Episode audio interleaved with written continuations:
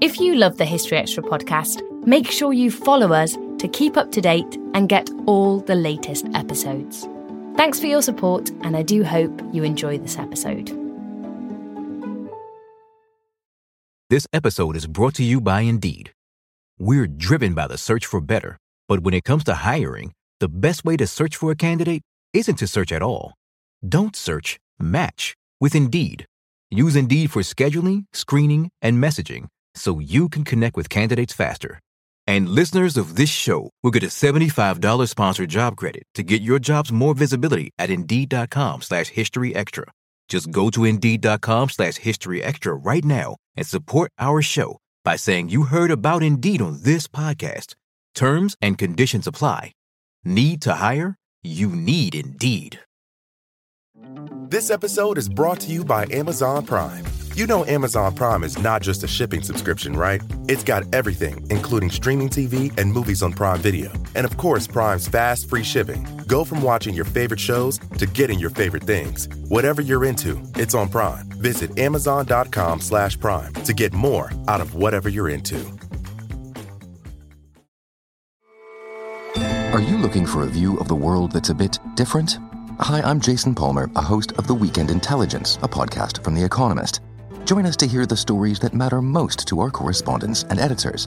Every Saturday, we introduce you to people and ideas that take you outside the ordinary and expand your horizons one episode at a time. Join us and see the world from a new perspective. To listen free until May 31st, search Spotify for The Weekend Intelligence.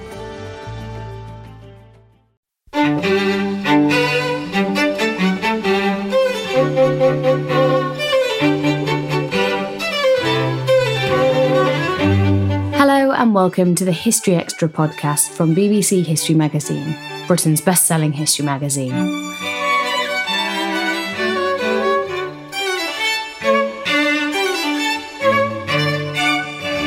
I'm Ellie Cawthorne. Today, we've got the final episode in our series on Britain's greatest prime ministers. Hello, and welcome to our new series profiling some of Britain's most important prime ministers. I'm Matt Elton, Deputy Editor of BBC History magazine.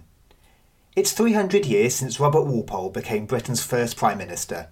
To mark this seismic moment in the nation's political history, we asked a series of leading historians to each nominate the two leaders that they believe achieved most during their time in number 10.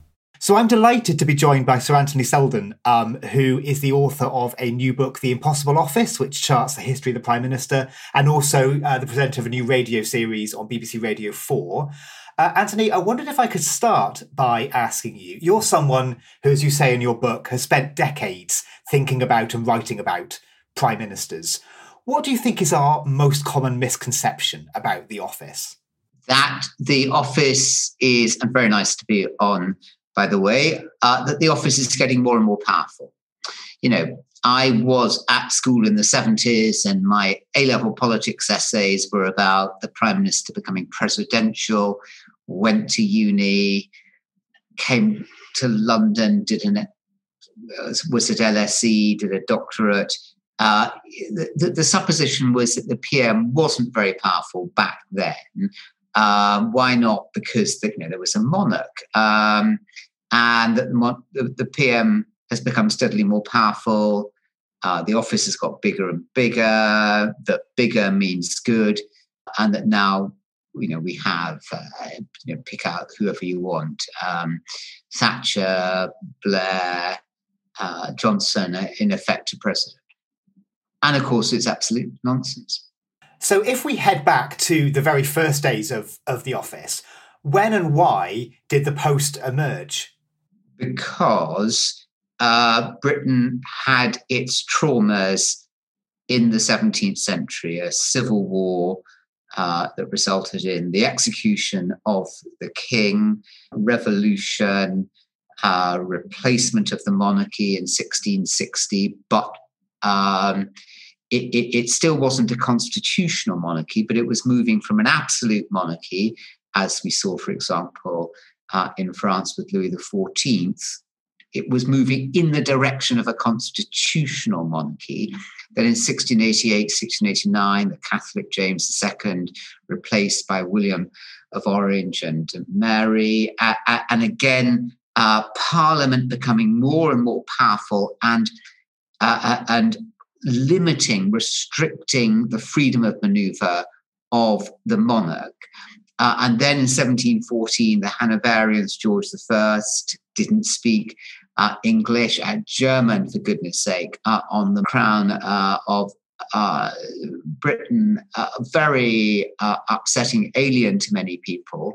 And by now, we'd had uh, the Septennial Act the Parliament coming into effect every seven years, three years uh, before that, then seven years, and a sense that power had moved decisively in the direction of a constitutional monarchy and uh, that the Parliament uh, uh, was essential. And George I needed their own person in Parliament to do their business, to get their um, acts through and to get their finance through.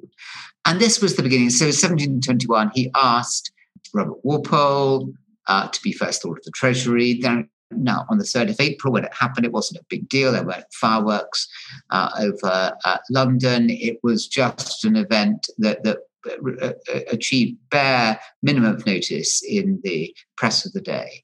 And of course, there had been antecedents. Look at Thomas Cromwell, Thomas Wolsey before him, uh, or uh, William Robert Cecil under Elizabeth I, figures with many of the powers of uh, the prime minister, but their authority rested on the monarchy, on the crown. And that was uh, different because Walpole and his successors depended on the crown, yes, but also on Parliament and progressively on Parliament. Your book opens with an imagined conversation between Walpole, the first Prime Minister, and Johnson, the incumbent, the current Prime Minister. Um, what do you think we would make of Robert Walpole if we could talk to him today? Well, of course, in that conversation, uh, Boris Johnson is talking to him. It's not imaginary. It's, it, it, it really happened. He really did invite Walpole along on the 3rd of April 2021 to this celebration dinner with just both men. And I, think we would see many echoes uh, uh, uh of him in uh, Boris Johnson. They went to the same uh, school, Eton, well, that's a surprise. Uh, they went on to university together. They were big men, larger than life, extrovert characters, manipulators of media, manipulators of other people, lovers of extravaganza. They both lived at Downing Street with a woman who Walpole later married, and, uh, and Boris Johnson's fiancée. Carrie Symonds, who's they were both 25 years younger, both nearly died in their first year in office. Both came to power through the chance event of, of, the South Sea bubble with Walpole and Brexit for Johnson. And without that, that, they wouldn't have happened. So I think we'd find him very recognizable, Matt, in answer to your question. We think, blow me down. uh, which is which? Uh, and yet, you know, th- th- there are differences too. Do you think it says something that they are so comparable? Yes, uh, it does. Uh, and uh, getting back to your first question about about the head of government seeming to be so uh, powerful, I mean, in many ways, this comes out in their conversation in the book. Uh, Boris Johnson recognizes to his to his chagrin, uh, to his discomfort, that actually Walpole had many powers. Uh, that he didn't have. I mean, and they included being Chancellor of the Exchequer, a post the PM had till 1841, he was in charge of the Treasury. I mean, what would Johnson give to be in charge of the Treasury? Uh, Walpole and his successors were leaders of the House of Commons. They dominated Parliament, they dominated elections, they dominated patronage, uh, they oversaw foreign policy, they kept the country uh, solvent and, uh, and safe. And uh, the idea that uh, George I, the monarch of the day, was was all powerful is absolute nonsense. In many ways, in many ways, Elizabeth II has far more authority uh, over the country, certainly, than George I had. Why was there a period of uncertainty immediately after Walpole, and how did that uncertainty get resolved? Well, we, we always project backwards. This is the great thing that students recognize at some point when they're studying uh, history that, that, that, that, it wasn't all preordained and inevitable. And looking back over 300 years, we could see, well, this is the first prime minister 300 years ago, very splendid, a, a steady path to the present day. But of course, it wasn't at all like that. I mean, uh, Walpole had he not survived for 21 years, the office might have disappeared. Had he died, uh, then maybe there would have been a resort to earlier uh, arrangements. And after him, there were a succession of 12 prime ministers over the following 41 years till 1783. Um, most of them very forgettable. Pelham is remembered because he was very long serving uh, who followed uh, Walpole bar one. But but you know, uh, and Lord Chatham, father father of Pitt, Chatham Pitt the elder, father of Pitt the younger, brilliant uh, figure commemorated. Uh, throughout this country and, and North America, very well known as a leader, brilliant foreign leader, but not not not as First Lord of the Treasury. and North is known to many people because he was uh, the figure when Britain uh, lost the 13 colonies and became the United States of America. But you know, most people, frankly, will be pushed to name most of those uh, figures, and and it could have gone uh, either way. The office could have been lost, and it wasn't till Pitt the Younger in 1783 was asked by George George, who was fed up with with a whole series of people he'd asked. who come in He'd succeeded his um, grandfather in 1760, determined, age 22, to be his own man, although not to take it back as, into an absolute monarchy, but to be a more active constitutional monarch and picking uh, PMs and administrations far more. But he then fell back on, on Pitt, who was there for most of the time until 1806 as the second longest serving prime minister of the 55 in history. And it was again that very length of, uh, uh of service of Pitt the Younger that just consolidated the office. When he died in 1806, there was really no going back. The office was a regularized part of the unwritten constitution. Are there commonalities that we can trace across this 300 year period of the kind of people in office and the experience they have of it? Yes, uh, they're, they're, all, they're all ambitious. Uh, most of them, not all of them, deny that they're ambitious. I mean, uh, I think of that.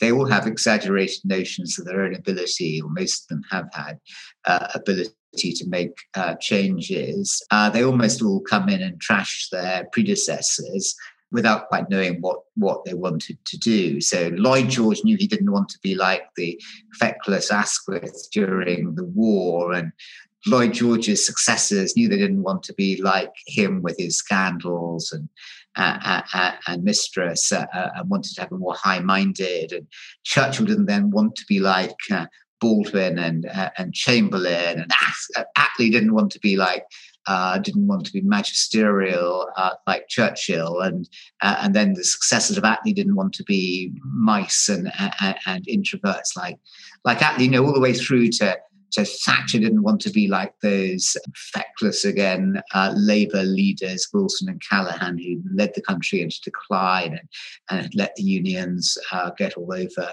uh, the economy in her eyes.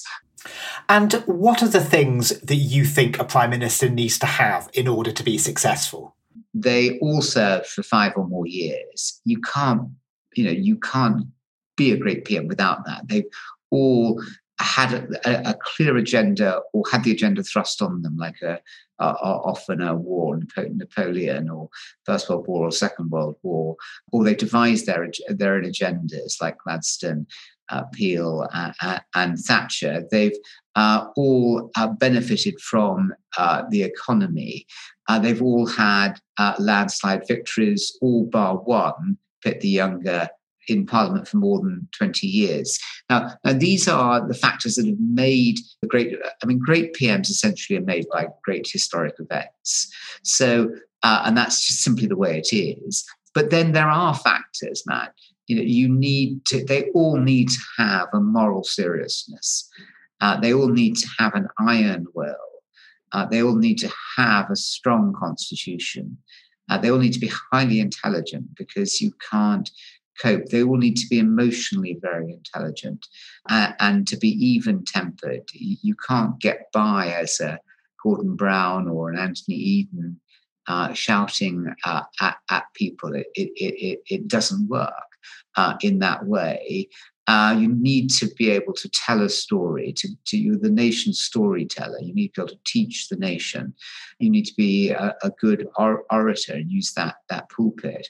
But you know, you can have all of those better than anyone. But if you're not, don't have those first factors, if you know you, you don't have a, a, working majority, you're going to be fighting all the time in Parliament. If you're not there for long enough, you're not going to be able to to make a mark. So it takes time to bed down uh, change. If you're not there at a great historic moment, you know you might be a very proficient prime minister steering the country uh, along a nice country lane, but uh, history is made by by the strong currents. Still to come on the History Extra podcast. And what's happened is the Chancellor has become more and more important, the Foreign Secretary has become less and less important. The PM's tried to be Foreign Secretary with sometimes disastrous results Suez, uh, Iraq, uh, Libya in 2011. We need to reset the PM. This episode is brought to you by Indeed. We're driven by the search for better, but when it comes to hiring, the best way to search for a candidate isn't to search at all. Don't search, match with Indeed. Use Indeed for scheduling, screening, and messaging so you can connect with candidates faster. And listeners of this show will get a $75 sponsored job credit to get your jobs more visibility at Indeed.com slash History Extra. Just go to Indeed.com slash History Extra right now and support our show by saying you heard about Indeed on this podcast. Terms and conditions apply. Need to hire? You need Indeed. We don't always realize just how much our negative thoughts and experiences stick with us and weigh us down. You may find your brain constantly running through a highlight reel of bad moments. That comment your friend made last week that hurt your feelings, that frustrating thing your mum does, or that silly thing you said in a meeting. Maybe it's time to get it all off your chest, whether it's a tiny annoyance or something much bigger. Talking about it can give you some relief and lead you to a potential solution. That's where therapy comes in. It's a safe space to share whatever's weighing you down and learn to process it so your internal highlight reel can focus on the good stuff. And BetterHelp offers affordable online therapy on a schedule that works for you. Connect with a licensed therapist by text, phone, or video call. Start the process in minutes and switch therapists anytime. Let it out with BetterHelp. Visit betterhelp.com slash historyextra today to get 10% off your first month. That's betterhelp, H-E-L-P dot com slash history extra. This episode is brought to you by Amazon Prime. You know Amazon Prime is not just a shipping subscription, right? It's got everything, including streaming TV and movies on Prime Video. And of course, Prime's fast, free shipping. Go from watching your favorite shows to getting your favorite things. Whatever you're into, it's on Prime. Visit amazon.com slash prime to get more out of whatever you're into. So it's partly about um, history presenting you with a with a challenge and you rising to meet it. Is that a fair a fair sort of assessment? Yeah, or or failing to rise to it. And it's also about your timing. I mean, had uh, Lloyd George died, as he could easily have done in September 1916, uh, from the uh, influenza plague, he was in Manchester Town Hall and was taken profoundly ill uh, and uh, one of his private secretaries thought he would not make it. Um, then, had that happened, as almost happened uh, to uh, Boris Johnson from COVID 19 exactly 100 years later, had it happened to Lloyd George, Churchill might have taken over. It would have been a disaster for Churchill to have taken over in 1918, as it might have been for if Thatcher had taken over in 1970 or 1965 when uh, Heath, who did take over, became party leader um, she wouldn't have judged it then. So to be a great PM is also about, you know, it's about the luck, you know, to be there at the right, the right person at the right time. Um, something that you do in the book is you split prime ministers into a series of categories rather than attempting to rank the prime ministers. You split them into certain groups. At the top, we have what you call landmark prime ministers. Um, are there any among those, not to give away the whole list, are there any among those that you'd like to highlight as being particularly strikingly good in some way?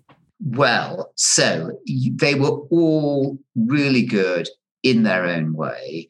And we've had, in the same way with American presidents or French presidents, uh, people love, uh, but not Chinese premiers. Um, uh, people love to rank because there's only one possible um, victor who is the current person. But you know, uh, uh, people, uh, and, and, in our country, the very last person that people would normally vote for would be the, the current person because we tend to denigrate what we see in the present um, to some extent. Uh, but you know, it that just highlights the absurdity of ranking people. It isn't like ranking the greatest films of all times or the greatest centre forward in football or goal attack in in, netball or the greatest uh, uh, lead guitarist because you know we can listen back. And if we're talking about the greatest cricketers, we can see what these great Grayson and Bradman and Hutton, uh, you know, what they achieved. You can't do that. We can't relive the life of a premiership. And therefore, to grade them from 1 to 55 is great fun and, and total drivel. Uh, so what I tried to do was just by saying, well, let's look at what they did. So who were the landmark prime ministers?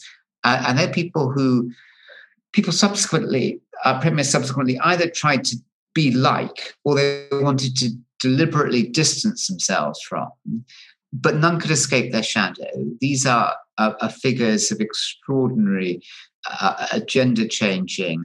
Uh, they, they, set the pulse, uh, that they make uh, the weather, uh, and they change the office. So Walpole, 21 years, and they're all there for a you know, very long time.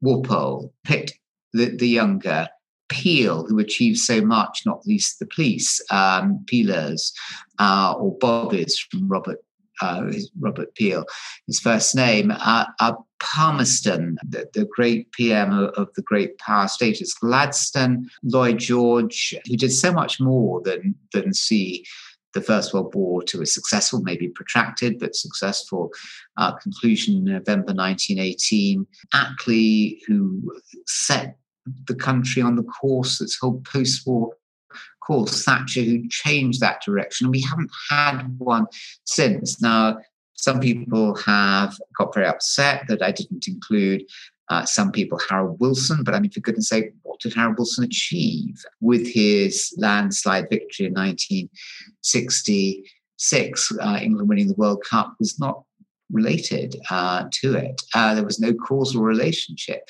And the, the, the great uh, liberalisation, social reforms were primarily the work of Roy Jenkins, Home Secretary. You know, Blair, what did he achieve? Uh, the most powerful PM, Labour PM in Labour's history in terms of uh, election victories, uni- unity of the Labour uh, movement, uh, strong economy, clear sense the country was aching for change after 18 years of Tory rule. And he promised to reshape Britain. So, in of that second category of uh, of uh, important prime ministers who, who, made very important changes. In there is also Stanley Baldwin uh, and Benjamin uh, Disraeli and Grey, the PM at the time of the 1832 Reform Act and the abolition of slavery in 1833. But you know, it, it is um, that's how I do it. I, I, I, rank them not by a meaningless parlor Christmas uh, afternoon puzzle game of who do we think's best or who do we like most, but what do they actually do? I think there are nine agenda changing uh, PMs uh, into which Churchill fits, even though Churchill was more of a statesman. But you know, a lot of them were, were statespeople as well as being party people in that top tier. They were they were taking some of the vestiges of the monarchy in acting as head of state and ruling in the interests of the whole country, not just their party, which uh, made them into uh, party leader and prime minister. You interviewed for the radio series a clutch of uh, prime ministers, one of which was Tony Blair, who said something along the lines of prime ministers tend to start at their most popular and least capable and end at their least popular and most capable. which is a really interesting quote. Do you think the lack of formal training for prime ministers is a problem? Yeah, no, absolutely. So, so uh, but you can only train people willing to learn. And, and I wonder how much these people are willing to learn. The, the, the adrenaline, the shots of adrenaline in that building, you know, it's so distorting, it's so head bending that, you know, the truth is, uh, and he does understand it mostly, but not, I think, entirely, that it was vanity. Uh, he had changed the Labour Party, uh, New Labour, the getting rid of clause four. He had um, made Labour into uh, a modern electoral, uh, a relatively united uh, force. Uh, and he thought he could do the same to the country without studying how to do it. He had a notion in which uh, the sociologist Anthony Giddens was uh, responsible in part of a third way. So neither capitalism nor socialism, but a third way. I mean, it's a bit like a lot of these slogans. Um, citizens charter, classless society, big society, um, uh, burning injustices, um, leveling up. I mean, what the heck do they mean? Uh, and these are very different from the agenda, the solid agenda that I was talking to you about that Thatcher, love it or loathe it, had, that Attlee, love it or loathe it, had. They need to learn how to do the job. The truth is that most come to power without knowing how to do the job and without knowing what they want to do, to be honest, to be cruel. Uh, the question then is would they be willing to learn? And that's why they need to listen to people who know and understand how to do it, but not people like Dominic Cummings. Uh, and they tend to like people like Dominic Cummings, people who are brilliant uh, campaigners, brilliant minds. Uh, they uh, know all the wizardry about polling and, and getting inside people's heads and getting them to vote for you. Uh, but that's a different process. Getting to the top of the mountain is very different from building a house at the top of the mountain. We've talked a lot about the individual inside number 10. Do you think we need to think more about their partners, their wives, um, or their husbands in some cases? Well, there, have been two husbands, Denis Thatcher and Philip May, to Margaret Thatcher 79 to 90 and uh, Philip May 2016 to 19, the, the, the, they've all, with very rare exceptions, had influential uh, figures in their lives. And um, we don't know, rather like we don't know what happened, although Peter Morgan, who wrote uh, Crown, uh, uh tells us he knows about it. But we really don't know what happens between the monarch and the PM when they have their weekly audiences. We just do not know. we cannot know. We cannot know what happened between Clementine Churchill and Winston Churchill, or Violet Attlee and Clement Attlee, or indeed between Carrie Symonds and Boris Johnson. What we do know is that because of the very intimate nature of the relationship between the PM and uh, their spouse and the secret nature of that, we know that the spouse or the, the key relationship is the one on which they can totally trust. A PM cannot totally trust their own MPs or peers or cabinet, um, most of whom want their job and think they'll do it better than the PM. One can't totally trust the aides in number 10 uh, who'll have their own agenda and will be fighting each other for access to the PM. The spouse is the one person on whom they can totally trust. By the way, the, the monarch comes in close to that because that also is a privileged relationship where information about it, it does not come outside. So, yeah, of course it's interesting. You're interviewing me on the day that uh, obituaries appeared of Kate Haste, who used to be married to Melvyn Bragg, who was the great, the brilliant writer uh, about the, the, the, wives to the PMs uh, or the spouses to the PMs. Brilliant um, uh, broadcaster.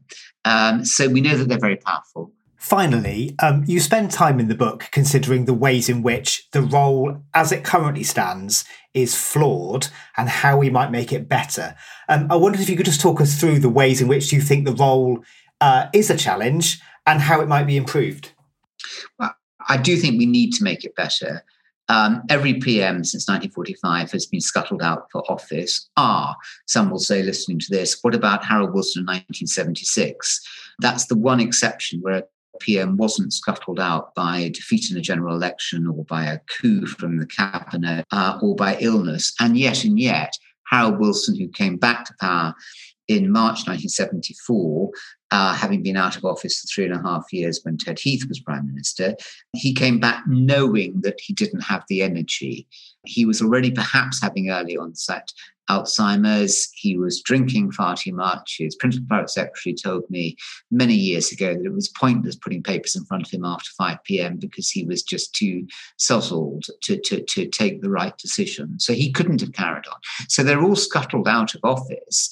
And in the radio series, uh, I make it out into a cricket match. It's a typical England batting collapse, one after another, coming in with the highest of hopes and extraordinary hyperbole on doorstep to be scuttled out in almost no time at all, one after the other. And yet they never learn. So I think we do need to strengthen the office.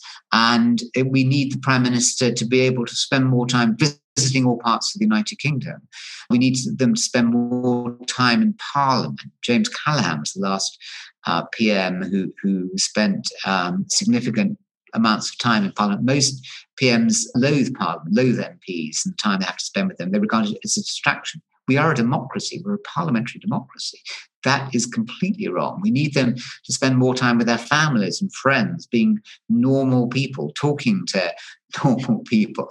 and to do that, you've got to have a deputy PM, uh, equivalent, if you like, to a vice president or uh, or a prime minister, if you, in a presidential system, you have a prime minister to pick up much of the routine stuff.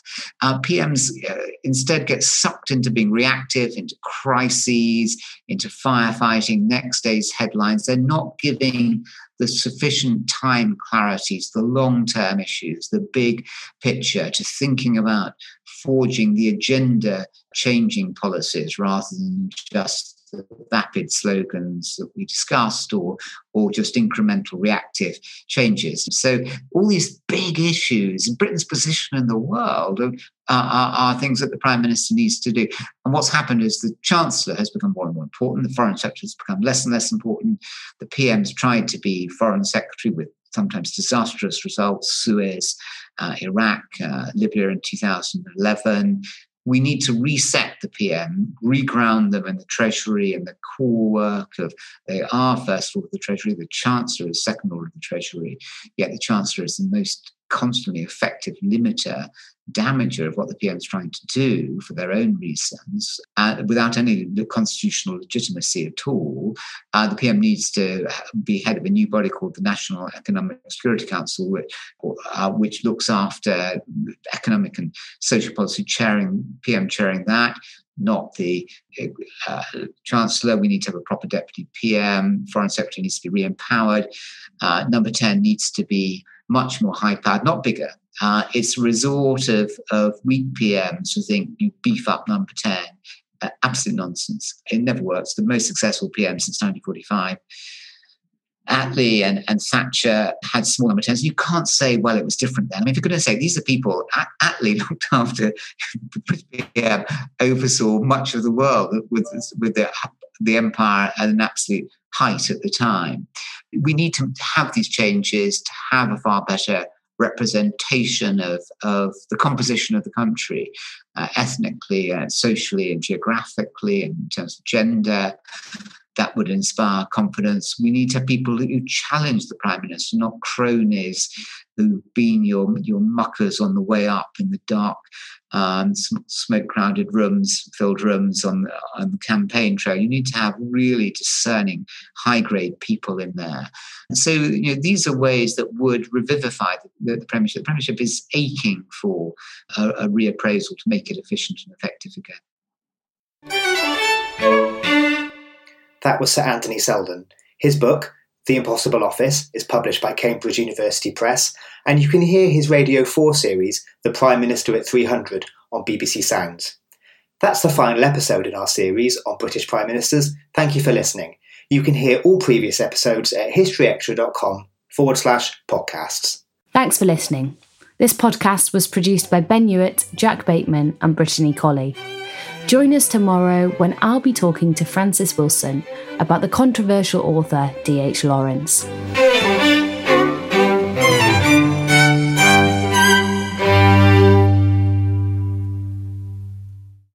A collision between a Chinese jet and an American spy plane. He came and rammed into our left wing. With relations increasingly strained, what are the chances of things spinning out of control? The Western world was asleep. I'm Gordon Corera. I'll be exploring the friction in this most important of relationships and asking Has the West taken its eye off the ball? You cannot ignore China. From BBC Radio 4, this is Shadow War China and the West. Listen wherever you get your podcasts.